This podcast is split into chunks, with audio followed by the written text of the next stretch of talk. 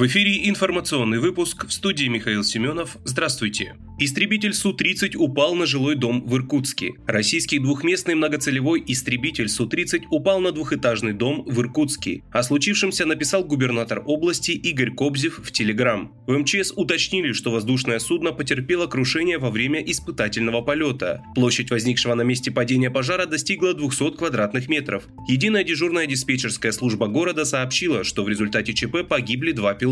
В МЧС также уточнили, что жертв случившегося среди населения нет.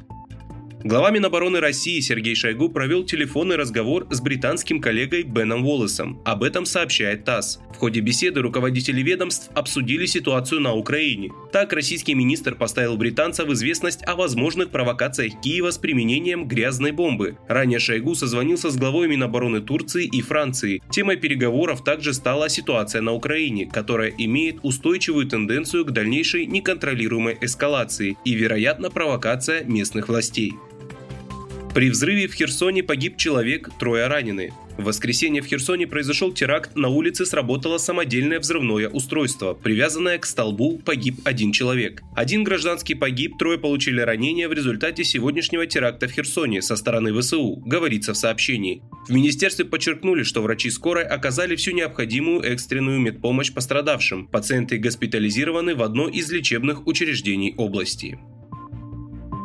Иран поставит в Россию 40 газовых турбин в рамках соответствующего соглашения. Об этом сообщил управляющий директор иранской газовой инжиниринговой и девелоперской компании Реза Ношади, написало агентство Тасним. 85% оборудования и объектов, необходимых для функционирования газовой отрасли, производятся на территории Ирана. По этой причине мы заключили с Россией соглашение о поставке 40 газовых турбин иранского производства, сказал Ношади. В первой половине октября министр нефти Ирана Джавад Оуд сообщил, что Россия и Иран заключили сделки в нефтегазовой сфере на сумму более 40 миллиардов долларов. Тогда же председатель экономической комиссии Меджилиса, однопалатного парламента Исламской Республики, Мохаммад Реза Пурербрахими заявил, что объем поставок товаров из Ирана в Россию, который произошел в период с марта по август, вырос на 70% по сравнению с аналогичным периодом прошлого года. Накануне пресс-служба Российского экспортного центра сообщила о заключении соглашения с Федерацией иранских продовольственных ассоциаций